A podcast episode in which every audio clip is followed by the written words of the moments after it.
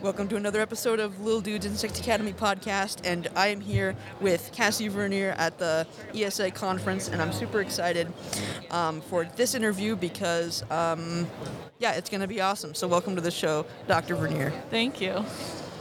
All right, so if we can just go ahead and get started right away. Um, first of all, is this your uh, first ESA conference? Like, how many have you gone to? This is my first one. Wow. Um, I'm a social insect scientist, so I mostly go to social insect only conferences. Okay. Um, but this is my first ESA, and it's exciting. Very cool. Yeah, this is where everyone is, so you can meet all kinds of people. Yeah. Um, so, where did you originally get interested in entomology? So I was an undergraduate at the University of Michigan.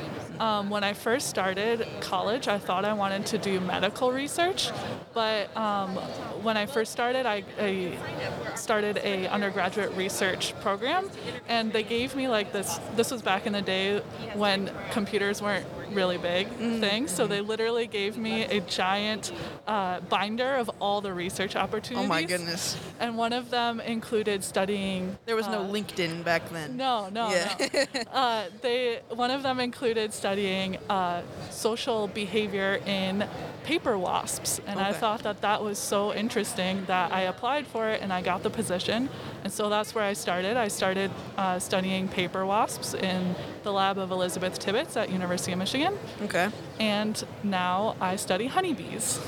Cool. All right. So we'll get into that in a minute. But um, you weren't interested in bugs growing up at all? No, Not I was actually afraid of them. Uh, I was terrified of social, of uh, like bees and wasps. And Mm-hmm. then um, as I started working in the lab as an undergraduate, I started realizing that they're really cute, and I fell in love with them. And I've been uh, obsessed with learning more about their behavior ever since.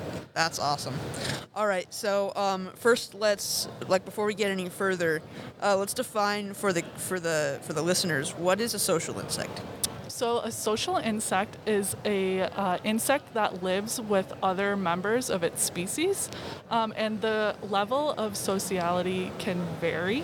So you can have groups of uh, of a few individuals that live in a colony, or in the case of like honeybees, they have really large colonies that are composed of tens of thousands of individuals, and social insects typically involve a queen um, and then all of her offspring, which are the workers. And they all live together and they all work together to collect food and to take care of the eggs and the larvae and the, and the young. Okay, very good. So, um, uh, so now I wanted to go back to a little bit more of your schooling. So, where did you uh, where did you uh, go to school? Um, and where did you go to college and all that? And where did you get your education? Uh, so I did my undergraduate degree at the University of Michigan in ecology and evolutionary biology. And then I went to Washington University in St. Louis to get my PhD in um, ecology, evolution, and population biology. Okay. And now I am a postdoc, um, which is the stage between grad school and being a professor um, at the University of Illinois, where I work at the Institute for Genomic Biology. Okay, very good. So, uh, what was some of the research that you did back then? And then we'll get into your uh, your current uh, research. What, what was some of the research you did uh, for school? Okay, so um, when I was an undergraduate, I studied um, different social signals in paper wasps. So, what's interesting about paper wasps is that some species can actually signal to each other different aspects of their biology through the way that they look. And so their faces are different and they can tell each other um, in one species the amount of black uh, spots on their face can tell other wasps how like strong they are Very and whether or not they will basically kick another wasp's butt. Um, and then uh, another species each individual has a different facial pattern um, kind of similar to humans where every human's face is different they can use them to recognize each other Interesting. yeah so that's Well, that's really interesting. Okay. So that's what I studied um, as an undergraduate. And um, then in graduate school, I became interested in understanding more of how pheromones are made in insects. So Okay. insects rely um, heavily on pheromones, which are just like scents or or or tastes um, that they excrete from their bodies, and they use that to basically communicate with each other. Yeah. And so I wanted to know in honeybee colonies, um, they have pheromones that are very specific to their colony, and they use these to tell if um, a bee that's coming into the colony is supposed to be there, like if it's part of that colony or if it's an intruder. Because in honeybee colonies, they will actually go to other colonies and steal honey, and that's called robbing. Yeah. And so I wanted to understand what causes different colonies to have different scents. And so what I did was I, um, through looking through other papers and different animals, I was finding that in other animal species, like hyenas, they actually use bacteria in their guts to uh, produce different scents, and that's how they can recognize different groups. Interesting. And so I wanted to know if that's what was happening in honeybees. And so I tested that hypothesis and I found that different honeybee colonies have different um, communities of bacteria in their guts. And those communities of bacteria um, are used to make different scents that are excreted um, as certain compounds called cuticular hydrocarbons Okay. um, on the exterior of the insect, and that's what they use to determine who is a member of their colony versus who is an intruder. Wow. Okay. So, how can you even tell that? Like, how can you tell that it's that kind of pheromone that's being spread between two individuals? So um, we did tests where we gave different. So the great thing about honeybees is that when they first um, become adults, they don't have a gut microbiome. They don't have any bacteria in their guts. Okay. So we can control what bacteria live in their guts by um, giving them different, like basically feeding them different bacteria. And so that's what we did, and we found that bees that had that were genetically related but had different bacteria in their guts produced different scents or different cuticular hydrocarbon profiles. Um, and then bees that were unrelated, that were given the same bacteria in their guts, produced a similar scent. And so it seems that it's controlled more by like bacteria in their guts than it is Okay. through their genetic relatedness to each other. Huh. That's really interesting. So, so uh, when you say their guts, um, bees have two stomachs, right? Isn't that right? A social social stomach and a and a I don't know what they like call like a digestion. Yeah, stomach, an act yeah. like for them, you know. Um, so, which which ones which one of those do they use for that? The social stomach or No. So the social stomach actually doesn't have very much bacteria in it. Mm. Another name for the social stomach is the crop. Yes. And that's actually been found to have very low levels of bacteria. Hmm. And so, like, further down the digesti- ju- digestive tract, um, you have the mid gut and the hind gut. And those are the two parts of the gut that have um, much higher levels of bacteria. Yeah. And so we found that it's mostly dependent upon the bacteria in those two parts. Yeah, and it, actually, now that I think about it, it would make sense that the that the social stomach wouldn't have much bacteria in it because that means they would be spreading it between workers. Yeah. And if it's bad bacteria, that wouldn't be good. So I can see I can see that now. That makes a lot of sense, Yeah. actually. Yeah. So uh, is that work that you just that you did um, for your PhD? Is that kind of extended to what you've done now, or are you doing something different now? Yes. So now I am looking at, um, so in that part of my research, it's showing that the gut microbes or the gut bacteria can influence the smells of honeybees. Um, Okay. And so it's something that is occurring like within the abdomen of the insect. And now I want to know if it can influence behavior by affecting the brain.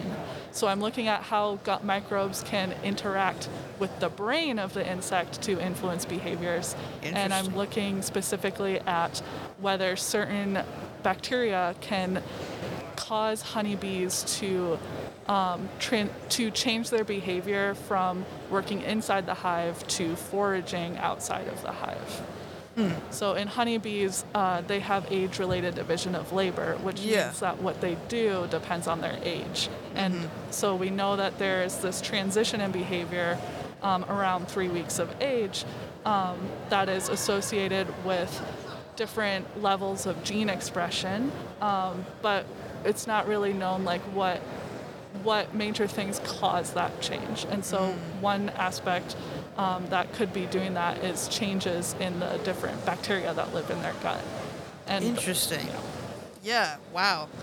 That is really cool. So, um, yeah, so you got originally interest, interested later on, not as a kid like some people. So, I like, I- um, I always like to see the difference in the paths in entomology Yeah. um, and how different everyone is.